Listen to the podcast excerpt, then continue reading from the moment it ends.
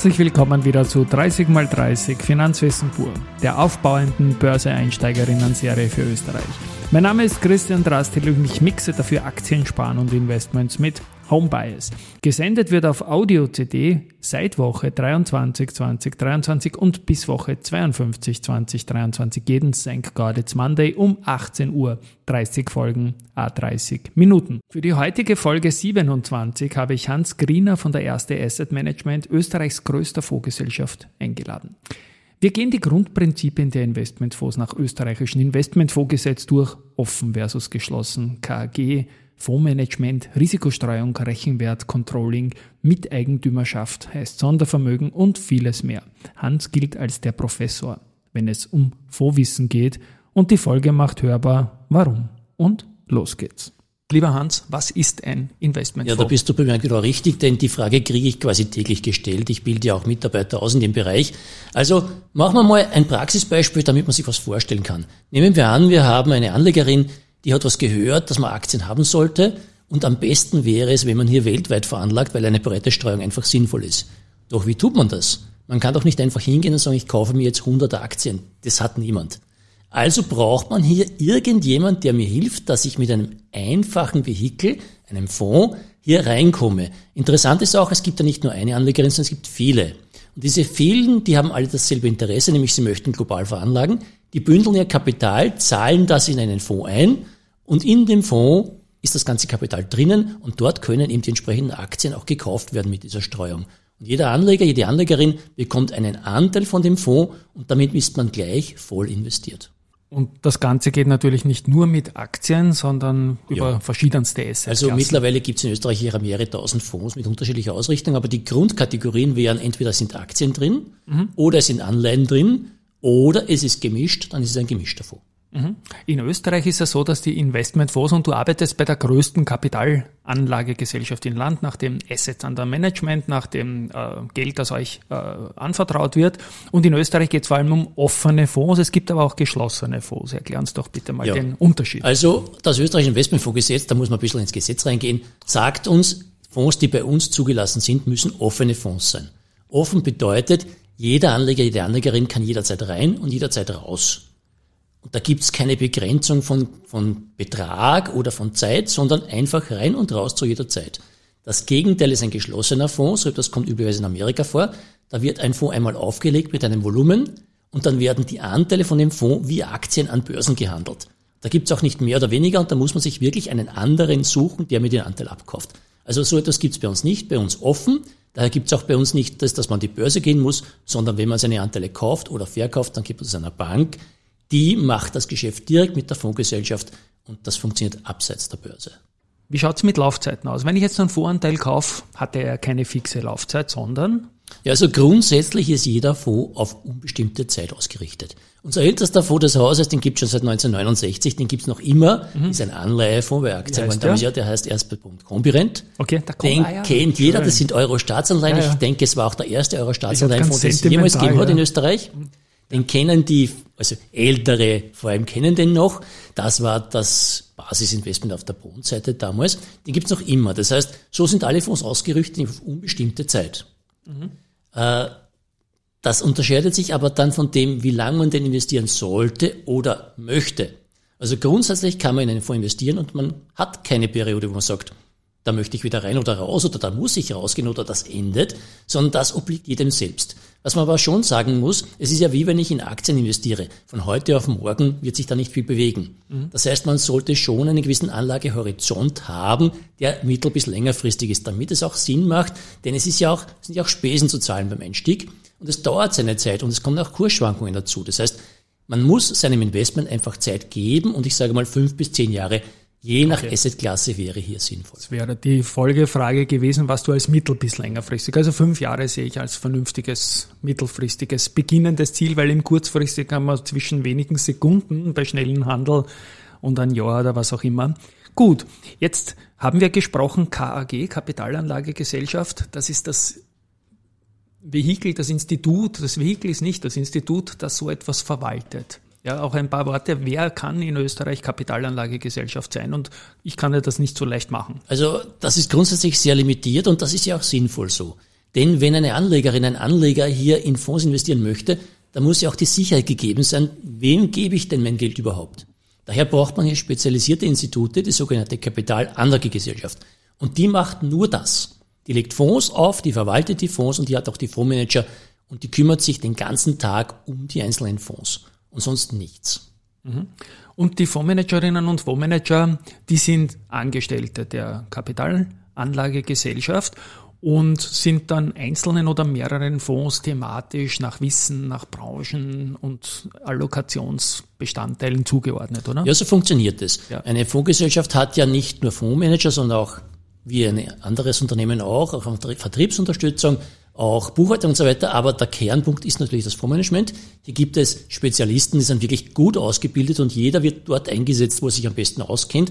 Und man darf sich das nicht vorstellen, wie man es in meinem Film, dem Wallstreet, gesehen hat, dass hier Telefone den ganzen Tag läuten und dass hier wie verrückt getradet wird, sondern es geht ganz was anderes. Es geht darum, dass man sich Gedanken macht über den Markt, in dem man investiert ist und wo möchte ich längerfristig sein und welche Unternehmen oder welche Bonds sind dort attraktiv. Und die wähle ich vorher schon aus und überlebe nicht erst nachher, ob die gut oder schlecht sind. Das heißt, die Portfoliogestaltung und das sich informieren über die einzelnen Unternehmen ist das Wichtigste, was ein Fondsmanager tut. Mhm. Jetzt hat jeder Fonds so einen Fondsmanager oder eine Fondsmanagerin quasi ein Gesicht, das ich zuordnen kann. Das ist auch gut so. Man spricht da von einem aktiven Management und bitte aktiv versus passiv. Ja, aktiv bedeutet, man kümmert sich um das Portfolio, man sucht sich die Titel wirklich aus.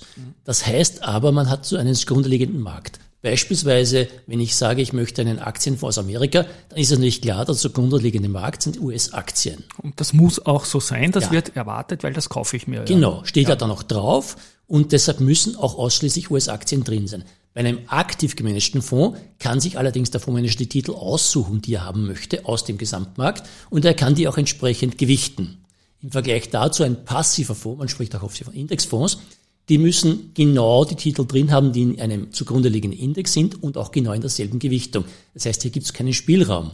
Und dieser Spielraum, der kann entscheidend sein, vor allem wenn man hier gute Ideen als Fondsmanager mitbringt. Wo siehst du jetzt den Unterschied zwischen dem passiven, indexnahen Fonds und ETFs? Ja, ETFs sind ja dann noch Börse gehandelt. Also man muss unterscheiden, nicht jeder passive Fonds ist ja Börse gehandelt. Ein passiver Fonds kann einfach sein, ich orientiere mich an einem Index, kann aber wie ein normaler Fonds strukturiert sein. Und ein ETF dagegen, der auch einen Index abdeckt, bringt eben ein Feature zusätzlich mit, nämlich die Möglichkeit des Börsehandels in Wirklichkeit hier sekündlich zu kaufen und zu verkaufen, was bei klassischen Fonds nicht der Fall ist. Mhm aktiv. Ich bin jetzt ein Anleger und ein Fondsmanagerin. Fondsmanager gefällt mir von der historischen Performance, vom Medienauftreten und so weiter und so fort. Diese Menschen haben aber verdienten Urlaub auch hin und wieder. Wie sieht's dann aus, wenn ich sage, hey, was ist jetzt mit meinem Depot, wenn der jetzt auf Mallorca ist oder so? Ja, grundsätzlich gibt's für jeden Fonds mal das Vier-Augen-Prinzip. Das heißt, ja. es gibt in jedem Fall für jedes Produkt, für jeden Fonds mindestens zwei zuständige Fondsmanager, die sich gegenseitig vertreten. Aber typischerweise sind diese Fondsmanager auch in Gruppen organisiert. Das heißt, wenn wir heute sagen, wir haben eine Gruppe von Aktienfondsmanagern, dann weiß natürlich jeder genau auch über den anderen Fonds Bescheid, denn es kann ja immer etwas passieren. Wir haben das zu Corona-Zeiten gesehen, wie rasch so etwas gehen kann, dass ein ganzes Team ausfällt und auch in solchen Phasen muss einfach ein Fonds weiter betreut werden. Mhm. Ich habe auch deine Kollegin, die Gabriela Tinti, zu Gast gehabt und habe mit der Gabriela gesprochen. Sie ist Head of Equity Desk Austria. Was machen solche Desks und wie, Desks und wie viele gibt es da ungefähr nur? Ja, muss ich zugeben, ich bin jetzt nicht so sehr im Detail. Was meine Kollegen im Aktienfondsmanagement und auch im normalen Fondsmanagement tun, ist, die schauen sich ja an, grundsätzlich einmal die Unternehmen, die sie kaufen möchten. Das heißt, von den Bilanzen über alle Daten, die zur Verfügung stehen, auch Researchmaterial und teilweise wird auch hingefahren mhm. zu Unternehmen, je nachdem, was erreichbar ist. Österreichische Unternehmen sind ja leichter erreichbar als internationale, aber vor allem sie teilen auch dann Informationen, wenn sie von draußen, von internationalen Brokerhäusern Researchberichte kriegen und die schauen sich das an und bilden sich eine Meinung dann, ob das Unternehmen, das man kaufen möchte, auch solide ist und ins Portfolio passt. Und ihr geht auch zu Hauptversammlungen hin, ja. vertretet dort die Meinungen von euch und für eure Anlegerinnen und Anleger. Das ist natürlich. für uns ein ganz ja. wichtiger Aspekt, vor allem im Thema Nachhaltigkeit. Mhm. Das heißt, wir sind ja hier Marktführer auch im Bereich Nachhaltigkeit und da bündeln wir alle Stimmen, die wir kriegen und stimmen auf allen Hauptversammlungen eben zum Thema Nachhaltigkeit ab, denn wir sind der Meinung, das ist ganz, ganz wichtig, unseren Kundinnen und Kunden und allen Anlegern eine solide und nachhaltige Zukunft zu bieten. Mhm. Jetzt erwarte ich mal von Fondsmanagement, dass ich nicht immer gendern tue, ich tue das aber eh gerne, ein breites äh, Risikostreuungsportfolio, risikogestreutes Portfolio, aber es gibt auch rechtliche Grenzen. Wie hoch darf eine Aktie zum Beispiel maximal gewichtet sein? Ja, also Prüfungsfrage. Grundsätzlich ist es eine Prüfungsfrage, das ja. stimmt, das stelle ich ja. auch bei jeder Prüfung bei meinen Ausbildenden, ja, grundsätzlich ist eine breite Streuung vorgesehen. Wenn man sagt, wie ist es in der Praxis? In der Praxis ist es so, dass eigentlich ein Portfolio so ab 30 unterschiedlichen Aktien Sinn macht und nach oben hin, na ja, bis 200, 300, das wäre dann schon die Bandbreite.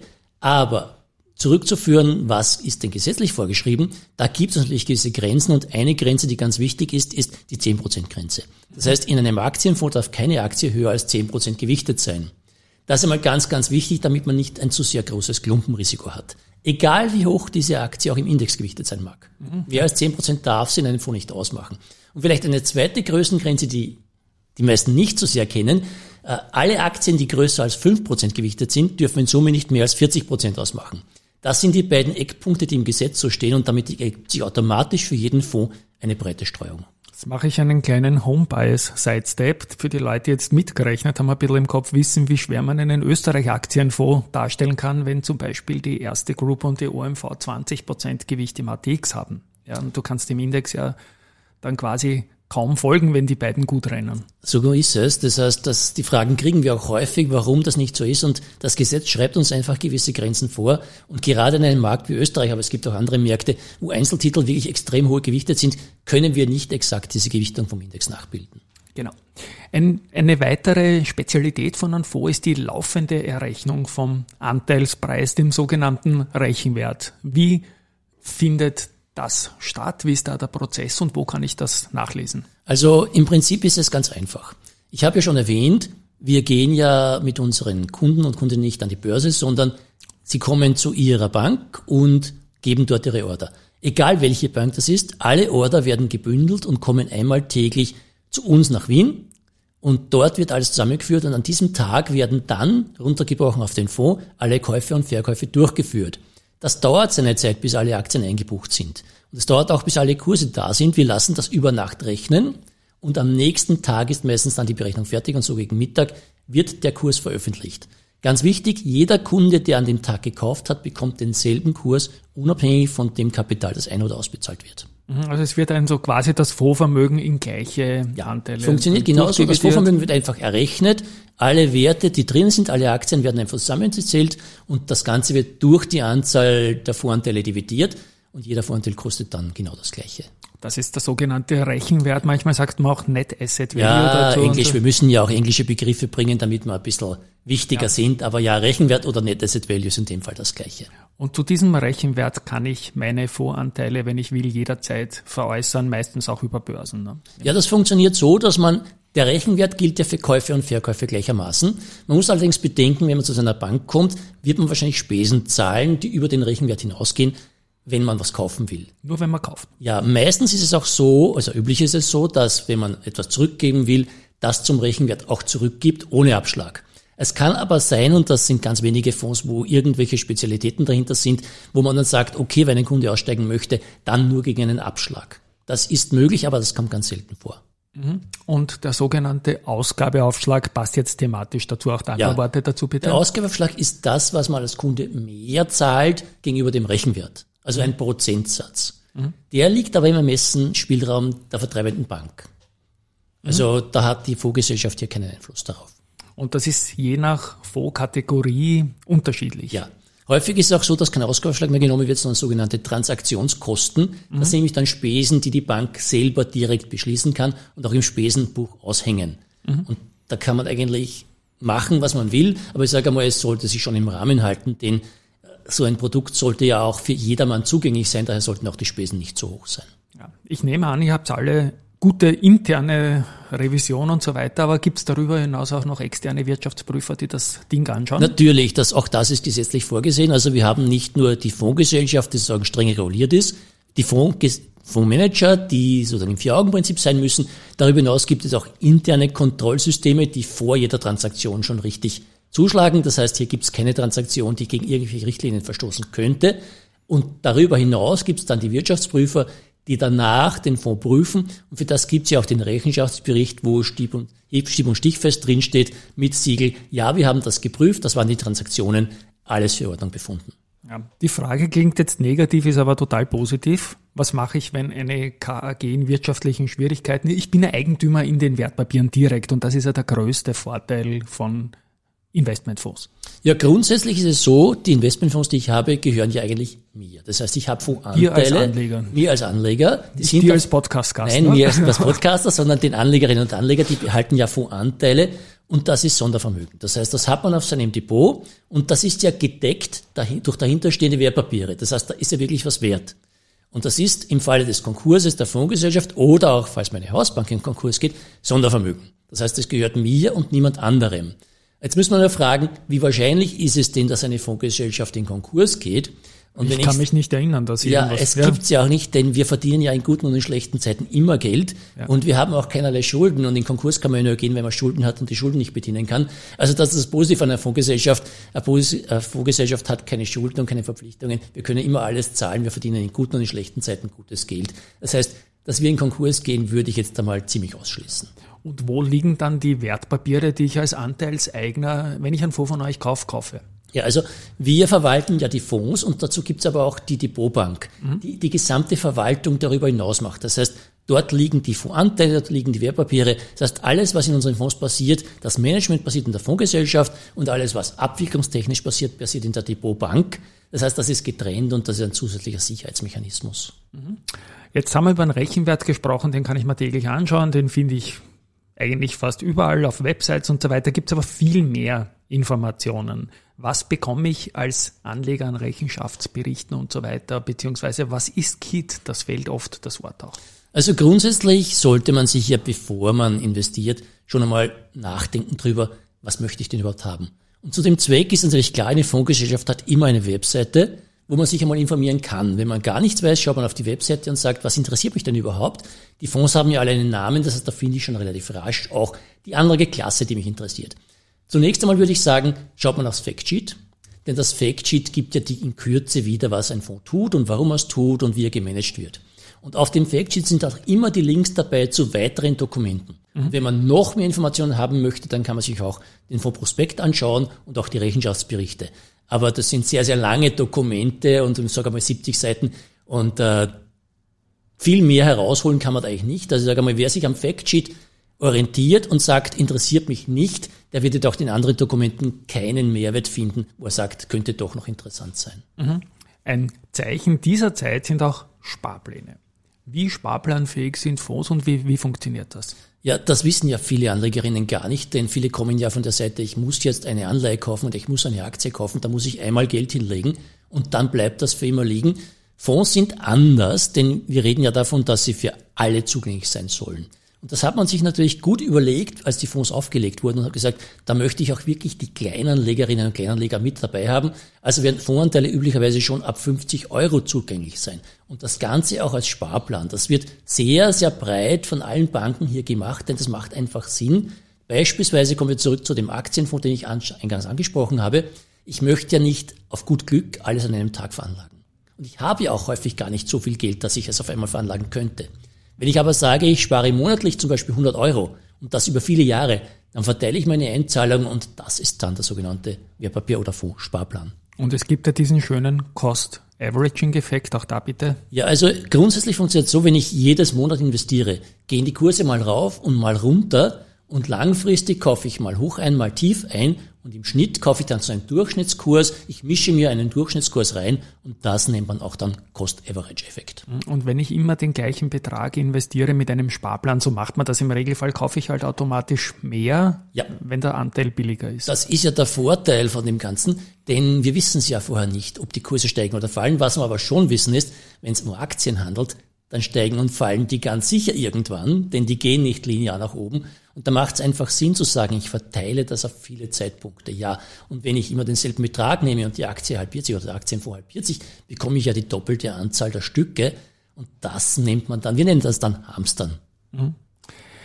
Jetzt habe ich dich äh, als Experten vorgestellt, der lange dabei ist. Du hast Begriffe genannt wie Aktien, Anleihen, wie Nachhaltigkeit. Sprechen wir noch kurz über ein paar Trends, die jetzt aktuell in den vergangenen Jahren und auch ganz aktuell kommen. Ich möchte von dem großen Punkt Nachhaltigkeit dann auch bis hin zu Laufzeitenfonds bei Anleihen kommen, bitte. Also wir sehen ja im Laufe der Jahre viele, viele Trends. Grundsätzlich wären Trends als langfristig zu sehen. So ist die Definition. Das heißt, wir reden heute von Dingen, die auch langfristig zu sehen sind als Veranlagung. Und der Trend, der sich etwa seit, naja, gut 20 Jahren mittlerweile anbahnt, ist das Thema Nachhaltigkeit und immer mehr zum Thema Nachhaltigkeit, auch Informationsflut zu dem Thema. In den letzten Jahren auch echtes Kapital, das hier reinfließt. Vor 20 Jahren und 21 Jahren, als wir angefangen haben mit dem Thema, war das noch eine Randerscheinung. Was ist das? Und das kannte kaum jemand. Heute muss man sagen, man muss ja gefragt werden, ob man nachhaltige Veranlagen möchte oder nicht. Und viele der Anlegerinnen greifen auch bereits zu nachhaltigen Produkten. Also der Trend, der wird aus unserer Sicht noch lange weitergehen und möglicherweise wird einmal alles, was veranlagt, auch nachhaltig veranlagt werden. Mhm. Dazwischen gibt es auch andere Arten von Trends, die wir vielleicht ansprechen können. Das Thema Trend ist zum Beispiel Technologie. Ja. Das haben wir naja, begonnen hat das Ganze eigentlich 2001. Ich war ja damals schon dabei. Da hatten wir das erste Technologie-Event mit der Internet und so weiter. Und damals gab es ja Börsenkurse, die durch die Decke gegangen sind. Das hat sich dann einige Aber Jahre beruhigt. Lange. Ja, genau. Ja. Dann kam der große ja. Crash und die Euphorie war weg. Und dann hat sich gezeigt, dass dieser Trend aber doch nachhaltig ist, nämlich Thema von langfristig und Aufbau von wirklicher Technologie, von immer mehr Innovationen.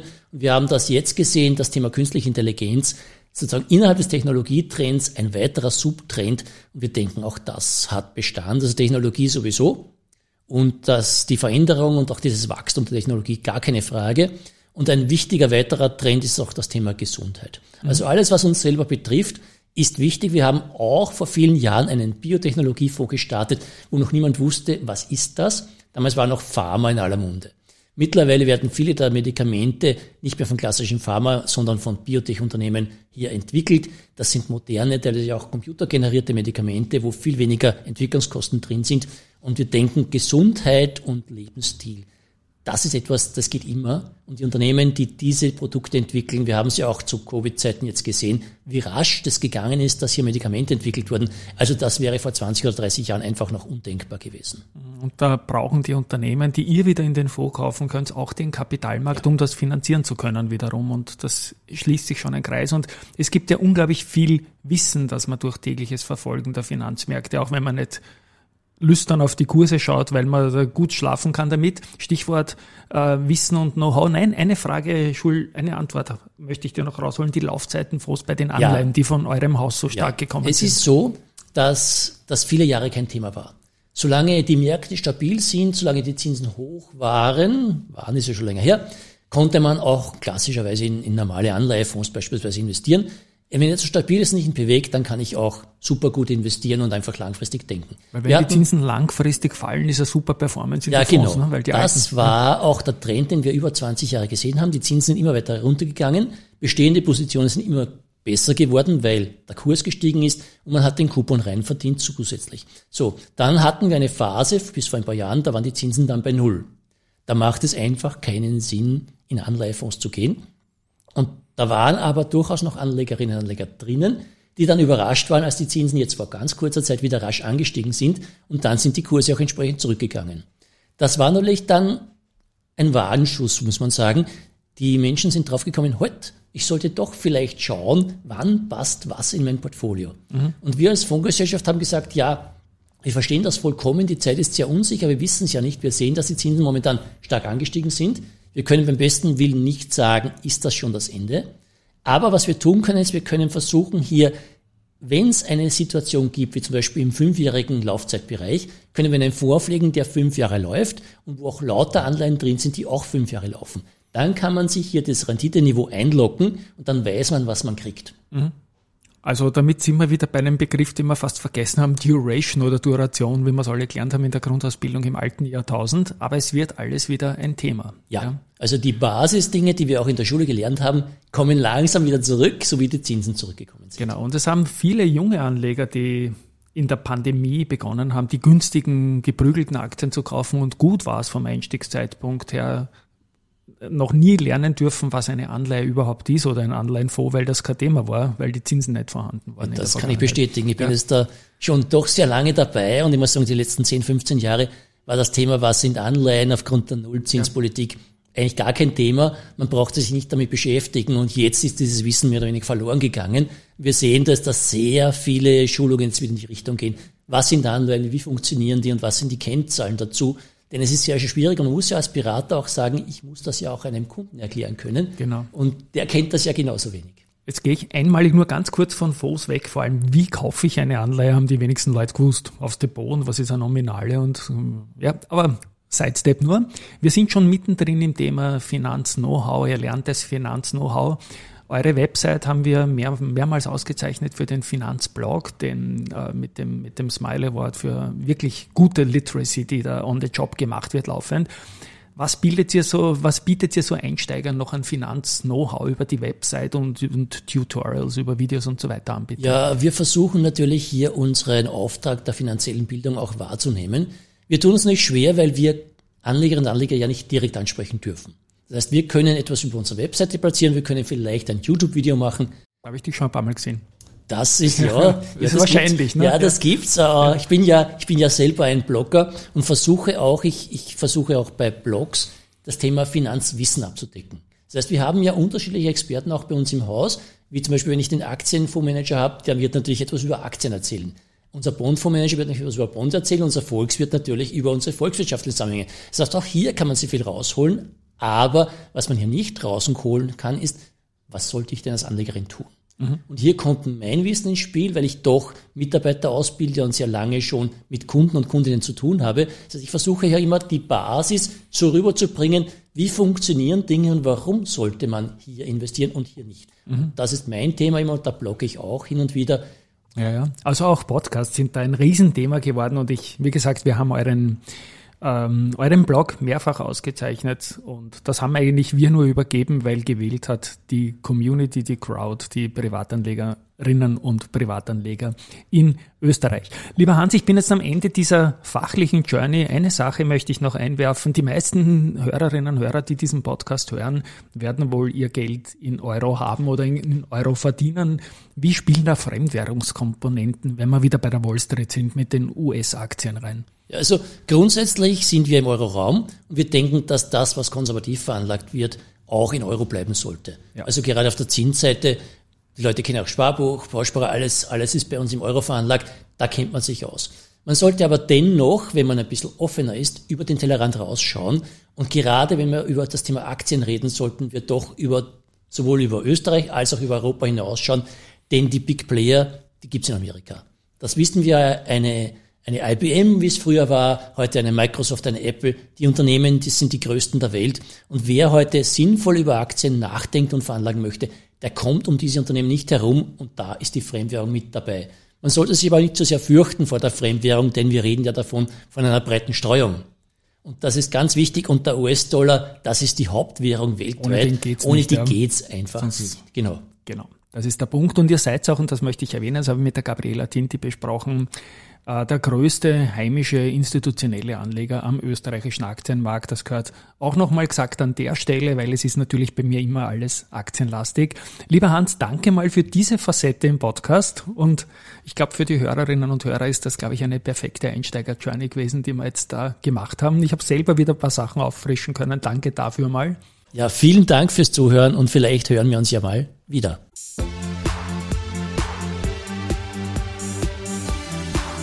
Ja, das war's mit der Woche 27 und zugleich Folge 27 von 30 mal 30 Finanzwissen pur. Diesmal ging es intensiv um die Investmentfonds. Danke an die Supporter von 30x30. Das sind Unica, Dadat, Rosinger Group, Immofinanz, Do Co., Adico Bank, ÖPWZ Finanzlehrgänge, EXA und die FA St. Pölten, sowie inhaltlich auch FMA, Wifi Wien und Neoslab.